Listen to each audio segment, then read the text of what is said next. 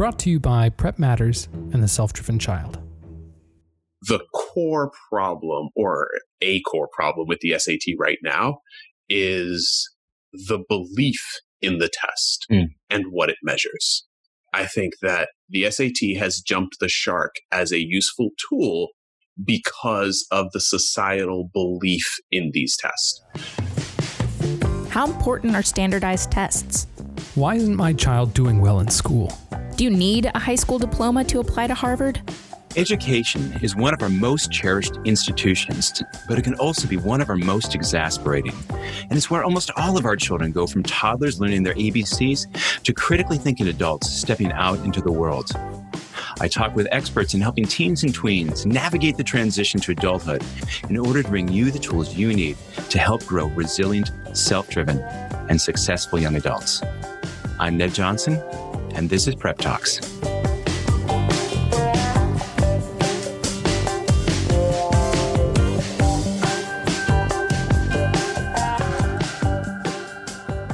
My guest today is Akil Bello. He's an educator, speaker, entrepreneur, and nationally renowned expert at teaching people how to distinguish between A, B, C, and D. Going on his third decade in the shadow education industry, he has developed dozens of admissions and test preparation programs, trained hundreds of teachers, and helped thousands of students prepare for standardized tests from the APGAR to the LSAT. Described as a refreshing mix of brilliance and foolishness, Akil is a public intellectual who combines deep research with a sardonic wit to inform the public about issues of testing, equity, and educational access. He's been featured in national newspapers, at conference keynotes, and in front of the movie camera, on the computer screen, and even on your mobile phone, where the, his legendary Twitter pseudonyms and hate reads have earned him thousands of followers or bots. Akil is also an entrepreneur and Netscape, Netscape certified instructor. After selling Bell Curves, a socially responsible test preparation company he founded with his favorite brother, Akil, I hope you have more than one. Akil served as the director of equity and access for the Princeton Review, where he continued to work to increase access to education for disadvantaged communities. In his current full-time job as Senior Director of Advocacy and Advancement at Fair Test, Akil works to earn his more lucrative part-time job as a highly paid test prep tutor. Akil lives in the birthplace of hip hop with his wife, two sons, and internet daughter Enid. Akil graduated with a degree of architecture from the Hillman College. Akil, welcome. Thank you. I am looking forward to this conversation. You know, I uh, uh, I too kind of have two jobs, and I meet very few people who have even more experience with these infernal the alphabet of infernal exams uh, than do I. Um, so I'm really looking forward to having this conversation with you. Um, my hope for today is to talk a, a, kind of about the good things about standardized tests. That'll be quick. Um, the downside of standard, you know, how we got to standardized tests, uh, and then kind of the problems with them and where we might go from here. Sounds good. So, so let's talk about this. Um, is there anything good about standardized tests? I have one quick from from one of one of your uh, uh, presentations, but I'm curious. What's the what what is the upside, if any, to standardized tests? Um, ugh, depends on whose perspective you're looking for, right? Like from my point of view, I think standardized tests are, you know, the blunt tool to say aware, prepared, eh, some measure of knowledge. So I think that there's there's information conveyed, but the problem is that the tests have been overused and misused. So I think the good thing you get out of standardized tests is it tells you this person knows something about these things that we're asking them to know about. That's yep. that's about all that you're getting out of them. And I and I love your word blunt since since you're as nerdy about this than I. You know, back in the day when the SAT had analogies, my my all time favorite, completely useless analogy was blunderbuss is to rapier, right? You know, the the the indiscriminate shotgun versus the precision, you know, pointed tool. Um, right.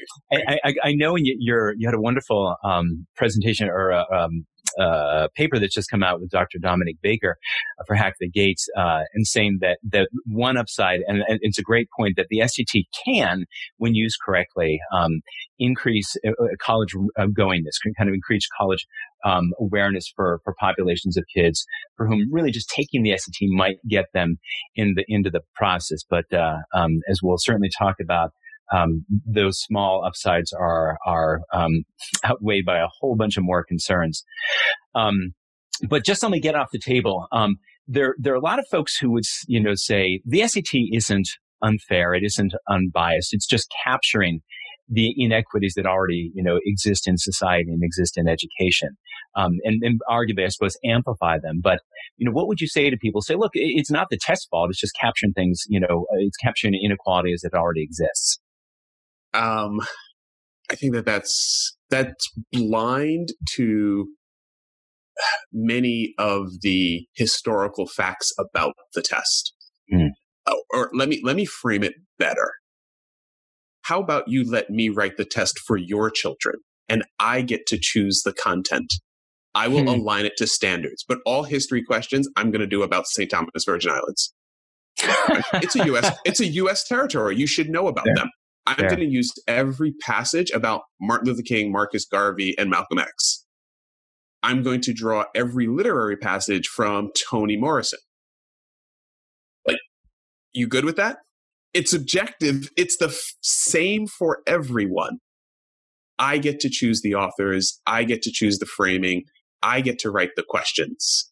I get to use the language I think is appropriate for the wording and structure of questions. Hmm. And I get to do this for 300 years, for let's be like less hyperbolic. I get to do this for 80 years before you get to assess whether that's fair or not and we call it an aptitude test. Right. And we'll call and we'll call it an aptitude test and say that your performance on it, your children's performance on it is a demonstration of their readiness for college, career, and the world of work.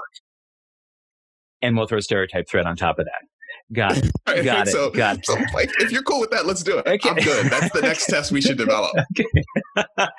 um, I'll copy edit, but I'll take you, let you take lead on that. And and and before before we transition, I know you had a really uh, a thoughtful uh, read and review of Paul Tough's uh, the years that matter most. And one of the really great points that he, you know, he has a, a pretty solid takedown of College Board and the SAT. And, and one point, and there are many excellent points in that book, but one point that I think is worth emphasizing for folks who listen is that he looks at the data that College Board shared about scores and the degree to which they, they correlate with how kids are doing in high school. And the good news is, by and large, it correlates pretty darn well. There is a downside though. There are a couple, you know, basically a sixth of the population whom it overpredicts, uh, the SAT really overpredicts, uh, how they do in college and a sixth of the population whom it underpredicts. And as you well know, and a lot of people would guess, the folks whom it underpredicts are, are lower income, first gen minority kids who have already demonstrated themselves academically in their course of instruction, but somehow the SAT misses that and suggests that they are less capable than they are. And so that's very much, from my perspective, one of the there's a real cost, right? If this test measured everyone equally, uh, but, but as you and I both know, well, it doesn't. Right. I think the, the biggest problem is, and I think I think you hit on it a little bit when you're when you're talking about you know, and we'll say that it measures aptitude. I think that's that's that may be the most important statement that we've said yet, right? I think that the core problem or a core problem with the SAT right now is the belief in the test and mm. what it measures. I think that the SAT has jumped the shark as a useful tool because of the societal belief in these tests. There's a court case in New Jersey where the judge cites the student's SAT scores as a reason for letting him out on a charge of rape. I they remember had, that. Right. Oh. That alone is reason to stop using these tests. That you can cite chapter and verse the ways in which the test scores are being misused. And to tie it back to College Board, College Board isn't coming out and saying, don't do that. That's not the use of my tests. Don't use it, Florida, to give bonuses to teachers based on their scores 20 years ago when they were in high school. Hmm. In what way, shape, or form is that a useful use of the SAT, right? College boards should have been, you know, making statements to Amazon, don't use SAT scores to place your headquarters. That encodes biases and problems in society. but College Board is happy with the use of their test as long as it is used. Mm. So the the the perpetuation of problematic uses of scores underscore the problems with the test, right? Because it goes well beyond the test itself. If we could pretend it is all equal once you get in the room, Yeah, yeah, yeah, yeah. then all things outside the room are a problem. Mm. And that's huge. And that alone is reason enough to stop using it.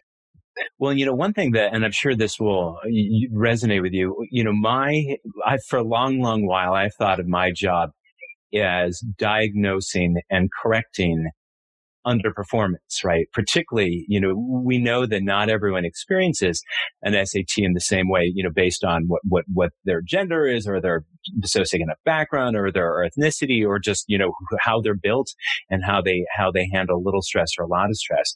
And so in many ways, people are having, uh, the, the test is, is in theory standardized, but people are not having the same experience in taking the test. And, and one thing that I've often thought is that the people who do really well on this test believe that it measures something. It captures how much they know. It captures how quick they are solving math, their creativity, their problem solving, something that, that, that put simply, kind of the SAT proves how capable or how smart they are.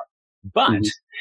People who underperform on this test believe that the test does a terrible job and doesn't capture how capable or smart they are. My kind of working theory is that both of those are kind of true. You're not going to bust out.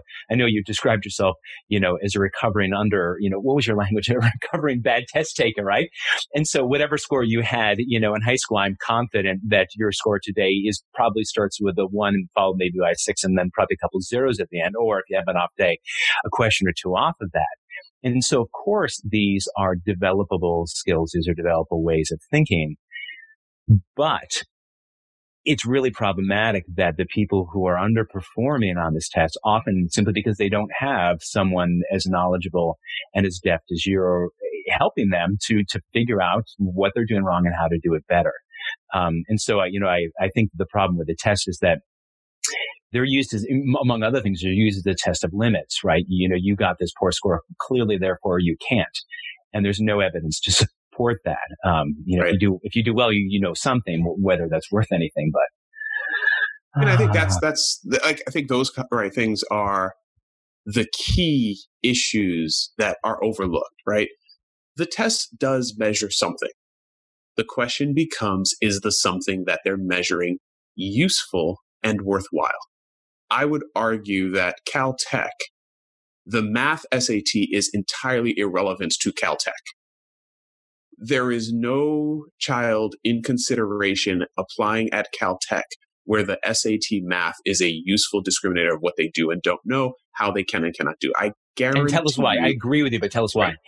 Because the math is so basic, trivial, and to a certain extent tricky. The SAT is a a test of random specificity couched in math rules.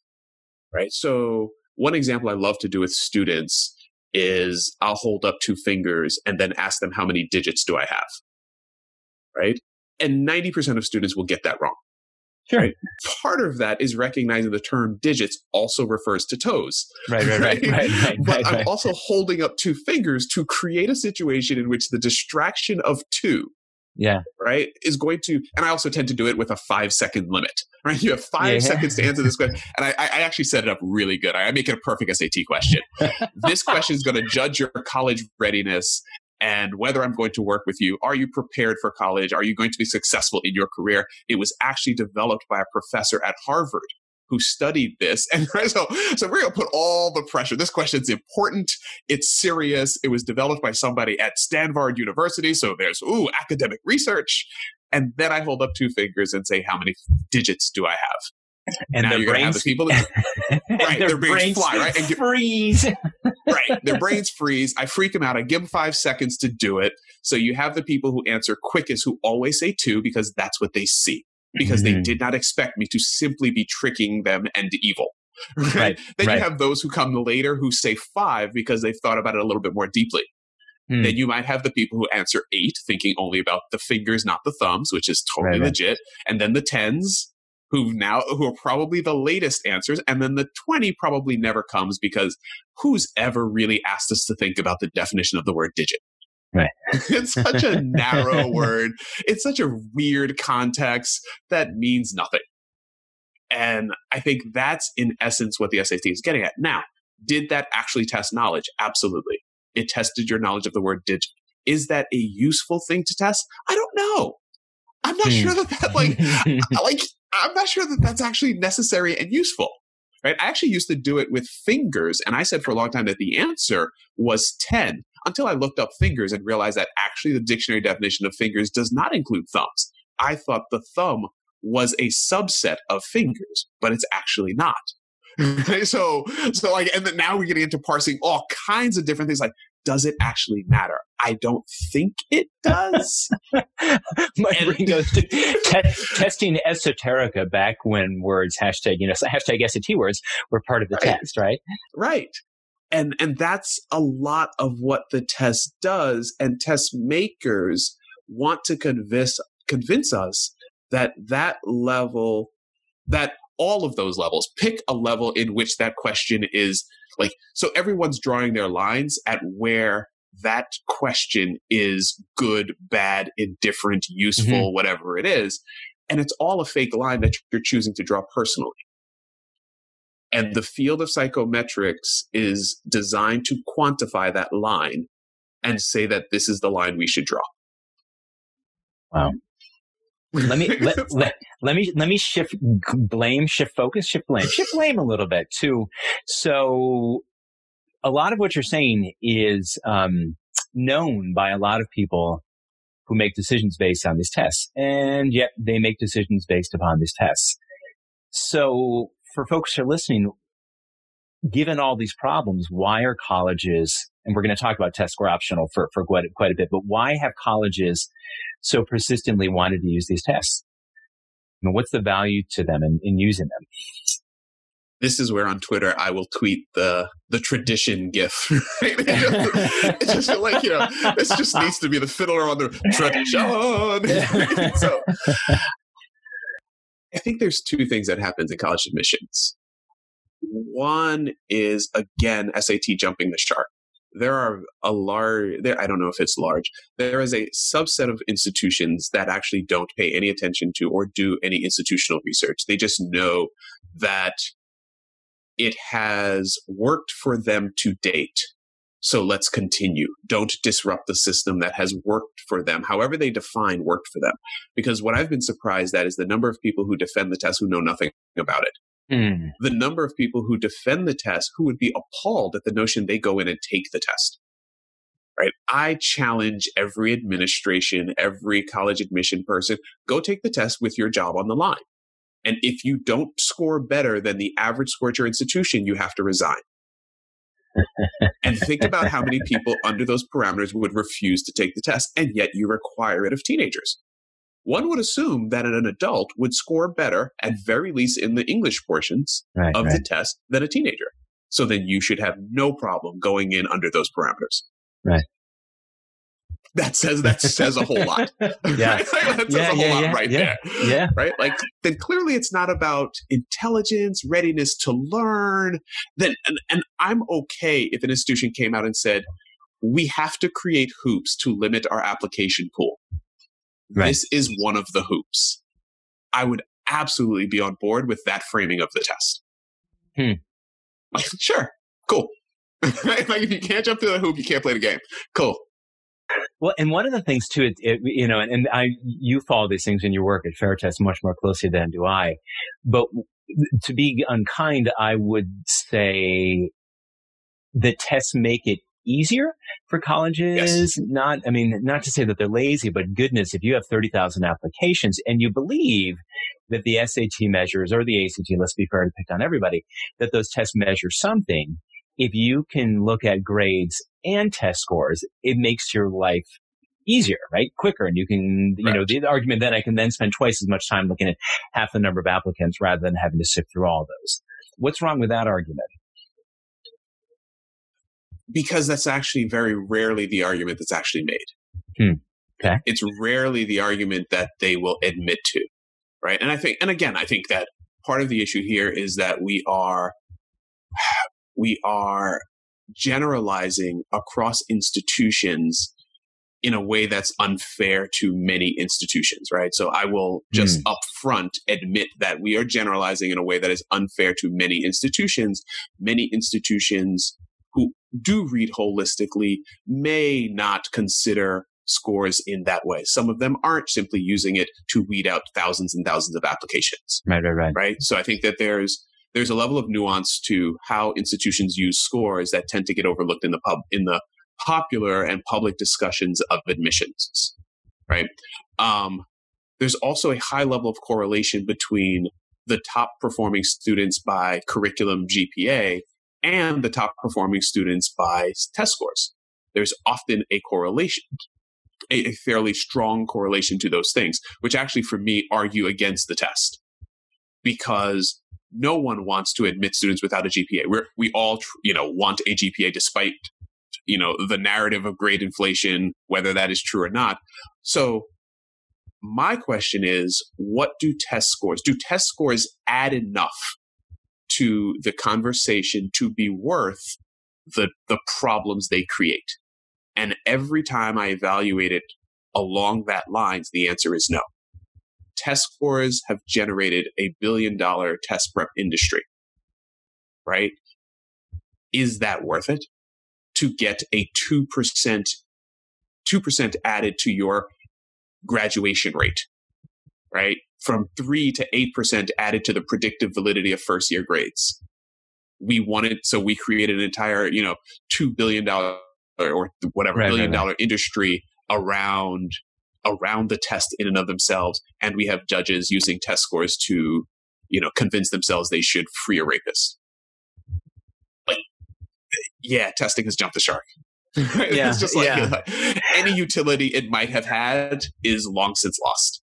Well, I wonder, you know, I, I, I wonder whether, um, I mean, gosh, because I, you know, I, I wasn't mindful of any of this stuff. If if tests were used in ways that were you can you can uh, can you unjump a shark? I guess right. Can you go back to the to the pla- to the place where you know they have some weight you know, they're valid. I mean, you know, I mean, you and I both know kids who are, I don't know, they're late bloomers, they're ADHD, they're kids with great promise, but, you know, for, you know, they have families, you know, challenges at home and, and getting, you know, getting the work of school done to demonstrate, to have grades that demonstrate there, and this is the dime in the rough thing, which I know, and I'll acknowledge that, you know, that um, the, the kids who have more promise than than than productivity so far, and that for some of those kids, I mean, I remember a kid at independent school here in, in DC, and really bright, super ADD.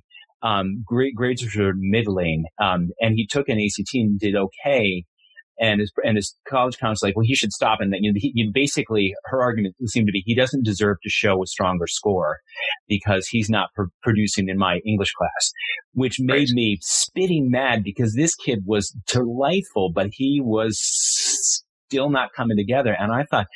For this boy, at least, you know, I felt he deserved the opportunity to go in there and smack this test. So someone can go, Oh, interesting draft prospect the challenge, of course, is you know that that across, you know, that worked great for that one boy, but for the whole society causes a problem. And I just wonder whether there's a way to kind of unboil the egg a little bit so that we could use the tests to see promise, but not use it as a gatekeeper in the way that I think it's become. Right. I like, and I don't know that I'm that I would advocate for test blind over test optional right? I don't know. Stop. That... Really, really, really good points. Please stop it for folks who don't know these. Clarify those terms for us. So, so test optional is a policy that has emerged um, among colleges where they're essentially saying that they allow the students, they allow the vast majority of their students to submit scores or not as the student sees fit. If the student feels the test is worth submitting, they submit it. If not, they don't right? Um, test blind is a repudiation of scores entirely. Don't send hmm. us scores, or we'll come to your house and punch you in the face. right. So, not not really, folks. Not really. okay, fine. Not literally. that would be that but, would be funny. That would be amazing. We told you but, not to.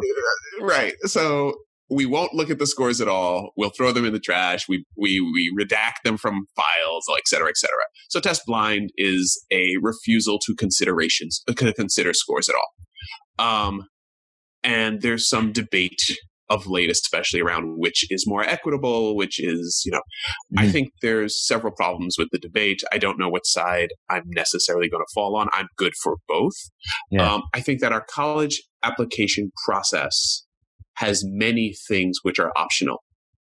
The testing industrial complex has convinced people over the last 40 years that testing is a necessary intrinsic component of producing the best minds, of selecting mm. the best minds. What that ignores is history. Harvard was established in the 1600s. And, and, and let me jump in for one second. I, lo- I love that point because not that it's a necessary component of college admissions, but it's a necessary component of selecting the best minds. I think that's such an yes. excellent point. Yes. And back to Harvard. Sorry to interrupt you. Yeah. So Harvard was established in the 1600s or so the SAT was invented in 1926. So there was whatever, you know, 300, 200, 300 years of admitting and training students without test scores. Yeah. And then in 1968, I might believe, I think is somewhere like that, about 422 colleges of the over 2,000 in the United States required SAT scores. So apparently, if SAT scores are finding the best and brightest minds, everyone who has a degree from Harvard before 1970 wasn't among the best and brightest minds. And so, right, you know, and University of California didn't start requiring test scores until 1968. University of hmm. Texas didn't start requiring test scores until the 1960s, and they actually did it explicitly to exclude black students. Hmm. And today, University of Texas has the top 10, really top 7%, right? right, right Which right, means those students are admitted without test scores. So apparently, since that admissions policy began, they haven't been admitting the best and brightest minds. So, so if we're going to buy into this narrative, then you need to buy into it completely. And some of the boomers need to accept that therefore they're not the best and brightest minds. so, so, so I think that there's a whole narrative around the testing that's a problem. It is easier to use what Alfred Binet called a simple, brutal number, which can only have deceptive precision. Right? And yeah. Alfred Binet is one of the fathers of the IQ test. And one of his statements very early on is that the numbers they're putting to these tests, you know, are problematic because it creates this this brutal precision, right? This brutal right. number that people are saying above this number good, below that number bad, and that's not really what these tests are telling us. Right, right. Let, let me spread some of the blame around because one of the things, if I go back to the, uh, if I go back to um, I'm an admissions person. I'm I'm drowning in applications, and gosh, this just helps me cut through, so I can really spend more time and care reading holistically and, and looking at things closely. Um, we know that the number of kids applying to college is so much, so many more than than than when you know, when you and I were applying to college. Um, and therefore, that has driven admission rates down so low that it's just frightening. I looked this up the other day. You know, Stanford, which is what now under 4%, though I, I guess they don't actually publish it anymore. When I graduated high school, the admissions rate at Stanford was 22.4%, which feels like luxurious. I mean, today I'll play Russian roulette with that number, right?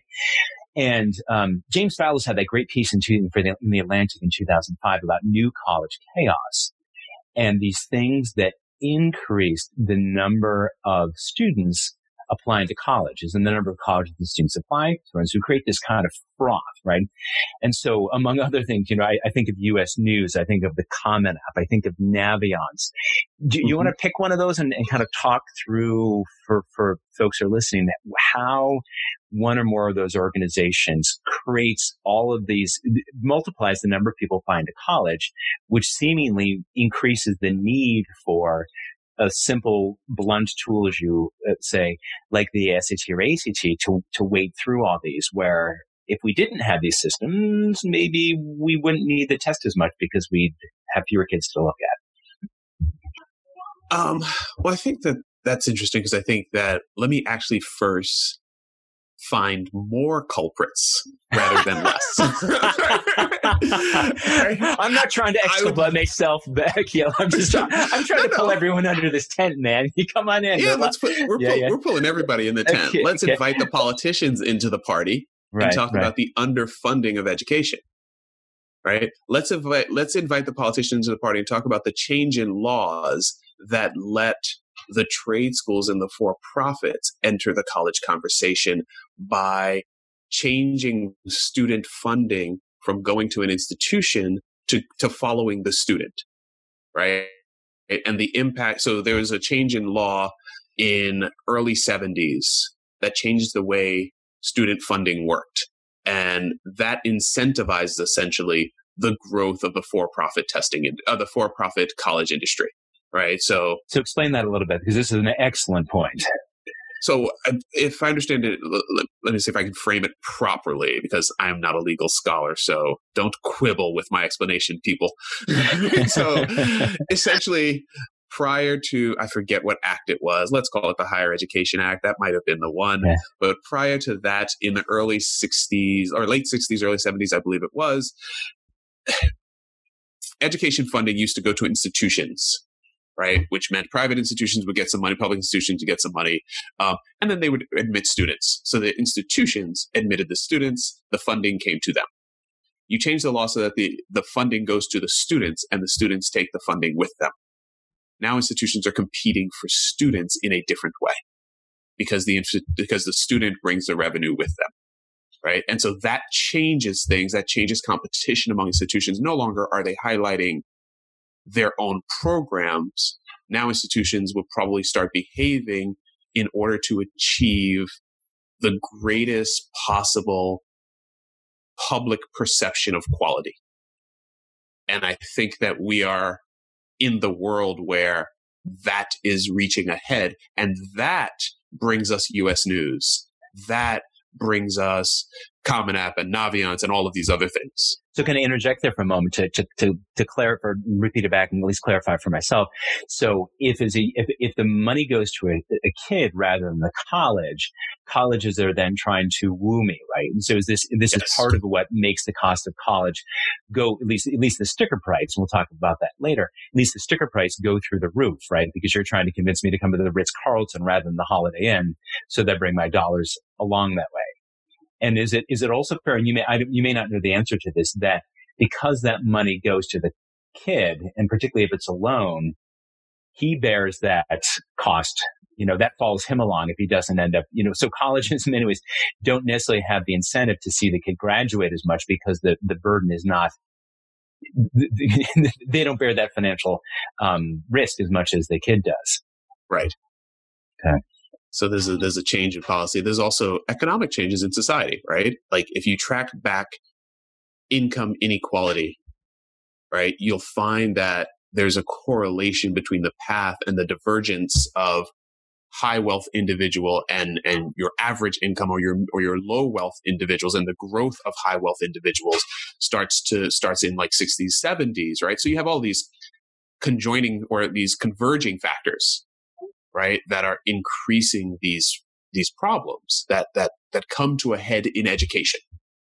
Right? So let's narrow down the blame. Now that we've brought everyone okay, okay. under the tent of blame, yeah. right? We can narrow it down to evil organizations like US News. Right? The first US News and and the 80s a lot of things happened. US News started their ranking. Princeton Review was founded in the 80s.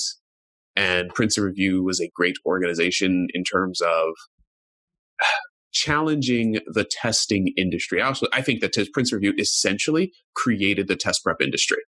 Hmm. Uh, Kaplan was founded in the 30s, which is amazing to me. So let's also let's let's parse that for a second. The SAT was first offered, I want to say, in 1926. Yep, that's what I recall. Kaplan Test Prep was offered in 1938. So wow since the SAT was invented, test prep has been a thing. But Kaplan, if I'm not mistaken, was founded in Brooklyn mm-hmm. for Jewish kids in the neighborhood, essentially. Yep. Malcolm Gladwell has a wonderful piece on that. Yep. Right. Yep. Yep. So think about who's excluded from that.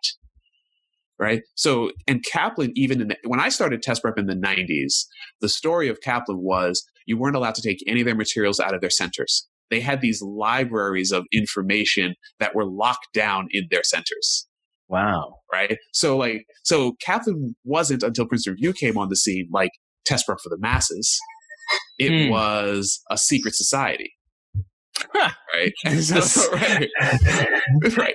It was the secret test prep society, right? Like you had to you had to buy your way in, you had to be part of the club, right? So Prince Princeton Review was interesting because they came on the scene saying the tests suck, we'll show you how, and yes, you're going to pay me to show you how. I, I, I always wanted to make a t-shirt, Akil, that would on the front it would say the SAT sucks. And on the back would say, but it sucks consistently. Test prep works, right? yes. And, and I think Princeton Review took the stance of, yeah, we're going to make that shirt and piss College Board off, and we're good. right? Like, like College Board took them to court. Like, so I thought Princeton Review in the 90s and the late 80s was really intriguing because they came in to disrupt the entire testing environment, right? Yeah, yeah, yeah. And and they opened the doors to the testing environment, which I think is interesting. And truth be told, they are not that today at all. Mm-hmm. Right? So yeah. that's a whole different ballgame, right? But so in the 80s, you have all these converging factors that are ch- that are happening: the rankings, the test prep, the the, the Naviance, the Common App, all of these different things. And we're telling children, go to college. That's your pathway to success. So we have more people being told to go to college, seeking a college application, industries growing around gaming the system or at least navigating it as advantageously to the individual as possible. Right. And so you have all of these converging factors, and US News in this space exacerbated the this college or die mentality. Their first ranking was entirely based on reputation. Oh, I remember. Yes, no, and, and I, saw just the other they uh, in 2020 they changed their criteria, so one of which is now uh, social mobility, but it's, it's of course five percent. That's a lie. Well, well, test scores are. right, right, I know, So- so- yeah, yeah, yeah, yeah. I'll set that aside for just a moment, just a moment. But, but um, um, you know, one can make an argument. I'm sort of playing devil's advocate here that U.S. News and World Report tried to bring information to people that they didn't have before about, you know, per pupil, per pupil spending, right? And that Naviance tried to, because I know you gave uh, a, a talk to uh, IECA, the Independent Education Counselors Association, so to private college counselors, saying that we, we kind of have a problem. Um, you talked about your secret society of, of, of test prep when there's information that, that not everyone has. And so if I'm US News, if I'm Naviance, I'm saying, look, I'm trying to bring information so that everyone has it. Um, but of course, that has the effect of amplifying certain things, uh, certain voices, certain data at the expense of others, right? Because you, know, Correct. you talked about the, the spending. You know, when the when the spending per student is part of a, a college's ranking, well, they're motivated to spend more, right? And that, of course, means that you then want to have more kids who can pay more, right? When when a big chunk of this test scores, well, gosh, now now I can get kids who can afford to pay Akil or Ned for test prep, who they get both great grades and they have high income because they need that high income to get the great scores and woohoo! And these are both criteria for U.S. News. And and how do I mean? And so that's what I was getting at, kind of the the the other the the, the blame that that can be shared because in many ways. When, when you and I talk about the families we talk about, when we talk about colleges, there are what, uh, you know, a few hundred colleges that admit less than half the people who apply. I mean, really, Right. it's, it's a tiny, tiny slice. There, uh, Jeff Selingo or interviewed him as well in his, in his new book about who gets in and why said there are 40, I think 40, 44 colleges that admit less than 20%. It's a tiny slice. But all of these universities feel the need to respond to these, these pressures of their ranking, right? I mean, is, is it an American obsession with rankings?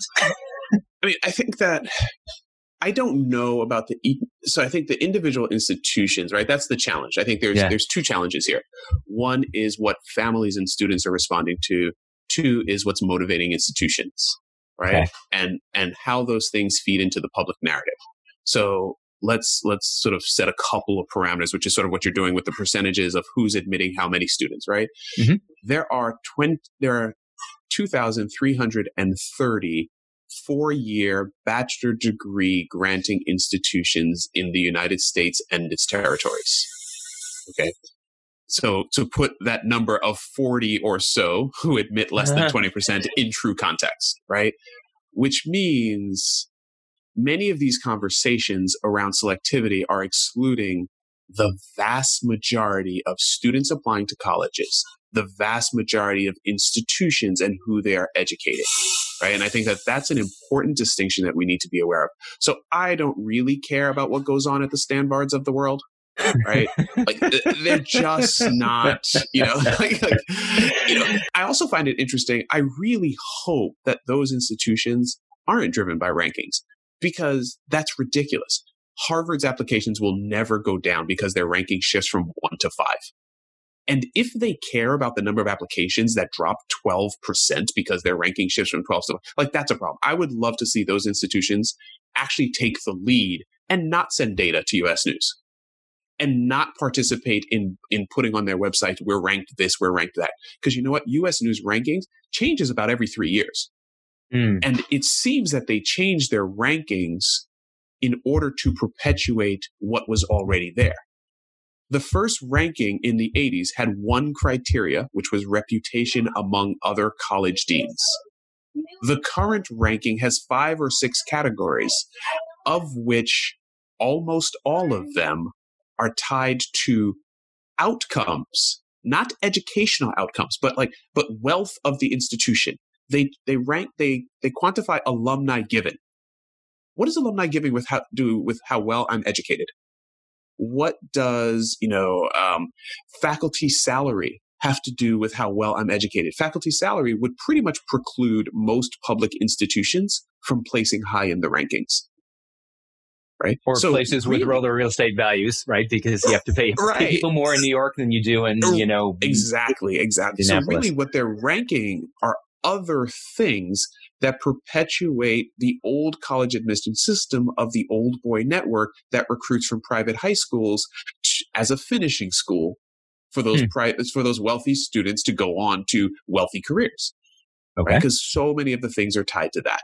Right. And I think that that's probably, that's the problem with what data US News supports. They didn't select to look at mobility rate, which is the rate at which they take at a university may take a middle income child and raise them to upper income 10 years into their career, right? They didn't choose to weigh that at 15 or 20% so that it has significant weight. They said they're going to count that at 5%, in which case it's irrelevant. It's ranked lower than alumni giving, if I'm not mistaken. So somehow alumni given is more important to their rankings than, than social mobility. US News rankings is crap. They've chosen their stance. They've chosen their stance to to measure and encode and solidify social advantage for the people who already have the most advantage. Let me take that idea and ask if how does that so so for kids yes for colleges yes for colleges though let's pick because I know you read about this and know more about this than do I um, of, of, you know, Trinity College, right? You mm-hmm. know, co- co- wonderful place, you know, top 20 or 30, whatever U.S. News and World, but not top 10, right? And I think it was Jon Boeckenstedt who, who made the point that colleges, when they, when they seek to do the right thing, they have to really work against their own self-interest, right? So Angel Perez, the new CEO of, of, uh, of NACAC was really working hard to increase the percentage of kids there who are from marginalized populations from disadvantaged um, turned out they did just as well, if not better academically than before they made these changes. But they kind of got, you know, took one in the mouth, right, for, for the rankings when they tried to do the, do the right thing. And to what, you know, and, and the degree to which families still look to the signaling of, um, you know, I don't want to go to this college if it's number 27. I want to go to this one that's 17 because there's so many colleges who, what would an Angel say that, that, um, you know, enrollments are the lifeblood of colleges, right? And if they don't have enough paying people, we're in, you know, they're, they're in trouble. I mean, I'm just wondering, it's such a thorny issue because colleges, you know, need to keep the lights on, right? And they, and, and presumably the, the silly rankings are, are advertisement for them. Or do I overstate I that? No. Right. That's what I wonder, right? Like, I wonder, and I, I know that colleges, like, I, I believe that colleges know what they're doing for the most part. Right. And mm-hmm. I, I wonder what it says about priorities and values and things like that. I also wonder whether the public narrative is incorrect. Um, I don't remember as much about the Trinity story as I want to, meaning I don't know if their rankings actually took a hit or they just got beat up in the press, right? Mm. I, um, because I do know that when institutions mention they're going test optional and things like that, often you get vocal alum who somehow feel that that devalues their degree for the institution to go test optional or for their SAT scores to dip or something like that, which is fascinating to me that, you know, they're grown adults with a career who are worried about what an institution they attended 20, 30, 40 years ago might be doing. Right, right. You know, in New York City, it's it's fascinating to see adults with jobs worried about their high school and worry about what Stuyvesant is doing for admissions. Like right. how pathetic are move, you? Move on, move on, move on. move on. No, no, I like all yeah. the thorny issues. No, no, no, no, no. People, those people need to move on. Yes, those oh, people those need people to move on. Yeah, yes, yes, yes, yes, yes, Those people like, absolutely like let it go. Let right. the, like let it go.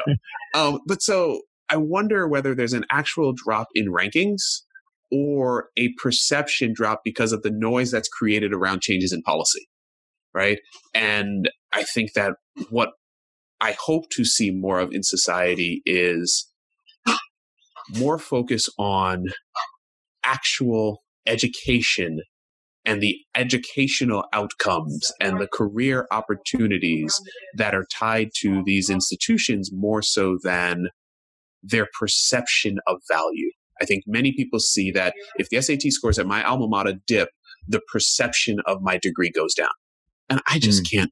I, I, A, I really hope that's not a thing.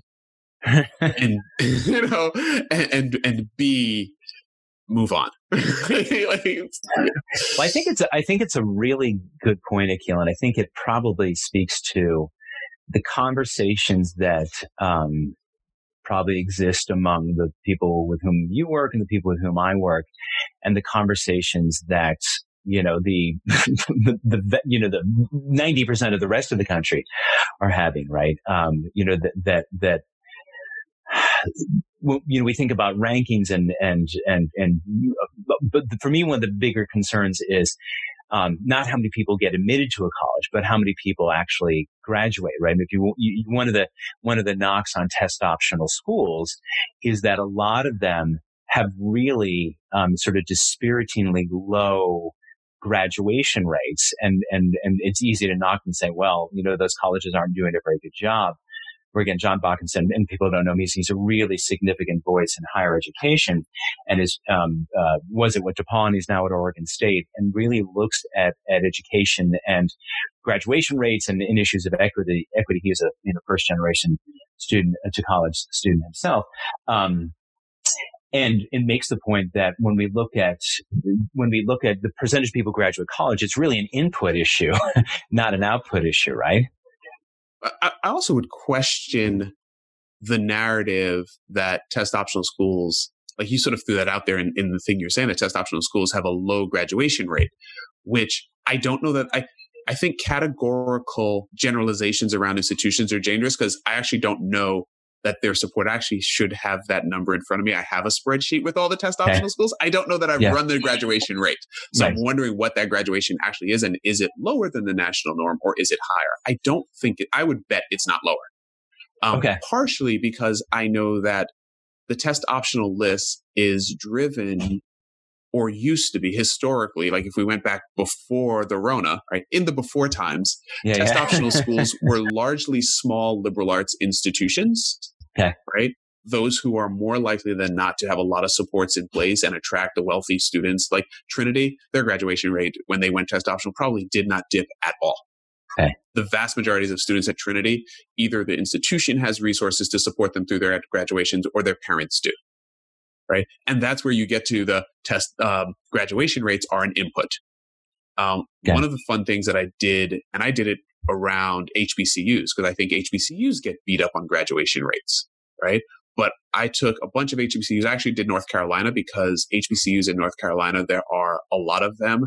Mm-hmm. And some of them are part of the state public education system. So it allows sort of a, a broader diversity of what HBCUs are in the state right? So I actually took the University of North Carolina public school system and I took graduation rates and Pell rates and put it on a graph. Oh, fun. Yes. Guess what happens? As graduation rates go up, Pell rates go down. So maybe it's not the institution type that happened across the HBCUs and non HBCUs, across public and private. So maybe it's not so much institution type as it is family resources to support the student through graduation.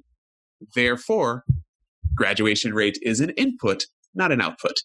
Yes. Right now, clearly colleges can influence this by the amount of resources and support and tools in place to support students through graduation. Right. There's a great story. I want to say it was about Morgan State, Morgan State University mm-hmm. in Baltimore that at some point they looked at their students close to graduation and they found everybody with debt of less than a thousand dollars that were like either just dropped out or about to drop out and they just cleared the debt. And their graduation rate spiked by 10% or something like that. Wow. So it was essentially like yeah let's not let a little bit of money stop these kids from graduating. And it's a, it could have totally been a selfish move but it was absolutely the right move I love this. And first, thank you for correcting me and, and um, about test option. I, was trying to get to the point that you said much more eloquently about um, kind of high resource versus low resource kids. And because, because I, I, in one of your talks, you, you make the point that you, you could kind of give a rat's patooey about, you know, board as you, as you call it, um, as opposed to the, you know, everyone else, particularly under resourced kids who, for whom, you know, a thousand, you know, that's such a great example, uh, uh, Akil, of, you know, if a thousand dollars gets a kid to graduate versus not, think about the return on investment yep. for that thousand bucks. Um, eh, so, eh, you know, when it, there's so many, there's so many challenges in our world right now and in our systems of education and workplace development and everything. Um, that it can be a little bit hard to figure out uh, where, you know, where do you start? It's a bit of a Gordian knot. Um, but what's what, do you when you looking forward? What's hopeful for you? Where do you put where, where where's your head? Where are you trying to put energy? And where would you encourage people who are listening? Because you know people listening to this are we're obviously all thinking about our own kid, but also ideally thinking about the systems, right? You know, I, for now, I need to get my kid to do you know get his grades and go to college and whatever, whatever. But but ideally, people are also thinking about even while I'm focusing on my own family, what can I be doing to make the system better for, for people who are not just my kids. Right. And I think that's, in part, I'm hopeful because of all the social justice conversation that is currently taking place. Mm. I'm hopeful that that continues going forward. I'm hopeful to see more of the social justice movement take hold within corporate America, right? And corporate America, how that drives decisions at institutions. Where do they recruit? Right? Now, you know, I want to see Apple going to HBCUs instead of Harvard. You know what? Harvard kids are going to come to you at Apple. You don't need to worry about it. Maybe go to HBCUs. Go to a small school. Go to Paul Quinn, you know, in in in in New Orleans area, and and go to that school, which is not a place you would normally go, right? So I'm hoping to see some of the social justice push that that they go to tiny, you know, go to Trinity instead of any of the Stanvards right? So if we could see that, I'm hopeful about initiatives that suggest that that's more likely to happen in the future and we see greater benefit across a broader swath of the population right? As an individual parent you of course have to do the best for your kid. But the question becomes where do you draw the line and what do you advocate for right? I think of it not only, so there's the big movement around climate change and your carbon footprint, right? Mm-hmm. think about mm-hmm. what your privilege footprint is. How do I offset my privilege footprint? I have certain privileges as a high price tutor, right. right? So it's funny, right? My high price tutorness, I'm offsetting by working at a nonprofit of Fairtest. I'm good. My foot, my privilege footprint is pretty good. My advocacy is not for the parents who can pay me $400. Right? I'm, I'm not worried about it. Right? My advocacy for the parents who can't pay me anything. Now, I'm going to absolutely work with the parents who are paying me because that's what my job is. Right? Like, so, mm-hmm. one of my jobs is absolutely to work with this family. But the public advocacy around fixing the system is about not perpetuating inequalities, but minimizing inequalities. So that essentially, and I think that one of the ways to do that, which is why I'm an advocate for test optional in all its various forms, right? I like, I don't know who's going to win the inequality Olympics. I don't know if grade inflation is worse than problems with testing. I do know that problems, that there are significant problems with testing and minimizing or getting rid of testing will help. That's the fight I can fight. So I'm going to fight that fight. Right. So I think that no one can fix all the problems. Our jobs individually are to help create a more just, more fair society and do the things that we can to perpetuate that. I love it. I got a, I got a thought for you since I know you have such a big Twitter follower following. What if we did something we got a consortium of all the high priced tutors, you and me and everyone we can dream up and put out a challenge that for every, for every client that we have that they all give one hour of your price, one hour of my price. We can pick on, you know, John Katzman, everyone straight on all the way down. For every, they give one hour of their, of our rates to an under resourced college, to an HBCU, to a community college you know, I want, I, you know, because if it's a billion dollar test prep, right? Even if you took, you know, even if you took 1% of that, well, this could be fun. I don't know. I can leave it. To, you're, since you're, you're the, uh, uh, um, what, what's the John Lewis line? Uh, um, getting good trouble, right? Is that the line? Is that getting good yeah. trouble? yeah. I mean, there are lots of ways to figure out. And I think that, that you're, you're right, right? That all of us who benefit from the the the problems in the educational space should do what we can to fix them right? And yeah. i think that that's that's the question is to what extent can we broadly impact the system? Right? Because me giving up tutoring will narrowly imp- it actually won't impact right, it at all right? They won't right. they if i never tutor for the sat again they will go to someone else. Yeah right but i think that if we are broadly I, I, you know, I'm, I work currently with a tutoring company, Noodle Pros, and they worked with a nonprofit organization to provide SSAT prep over the summer. Mm-hmm. Right. So there's definitely initiatives like that that should be that I, I would love to see more tutoring companies do as a broad initiative. And I, you know, and actually should probably ask whether they care that that is publicized. and I actually love that, you know, or I know several tutoring companies that have done things like that and just not publicized it. And that to me is, is actually the right way to do it. Right. Is that you're not looking, you're just doing the right thing. You're not looking for the social media win. Right. Right. And if we could do more of that, I think that we can help offset some of the problems. Put me in, coach. Yep. and you know from from the work that, I do, I'm working with a, a, terrific college access program down here in DC, and uh, uh, it's your right. It's your point. It's uh, it's fun. I'm working on a, another book, Akil, and uh, all the literature about um, how contributing to others. and we get you know you know scientifically validated G- giving to giving to others actually is measurably greater cause of, of uh, happiness than than spending on ourselves. So I think we may leave it there with your great words about uh, about uh, how to how to work on the system. Thanks, thanks again. Have a terrific weekend. You too. Take it easy. Thank you for listening to Prep Talks. Please subscribe to us for free at Apple Podcasts, Google Podcasts, Spotify, Stitcher, or wherever you get your podcasts. See you next time.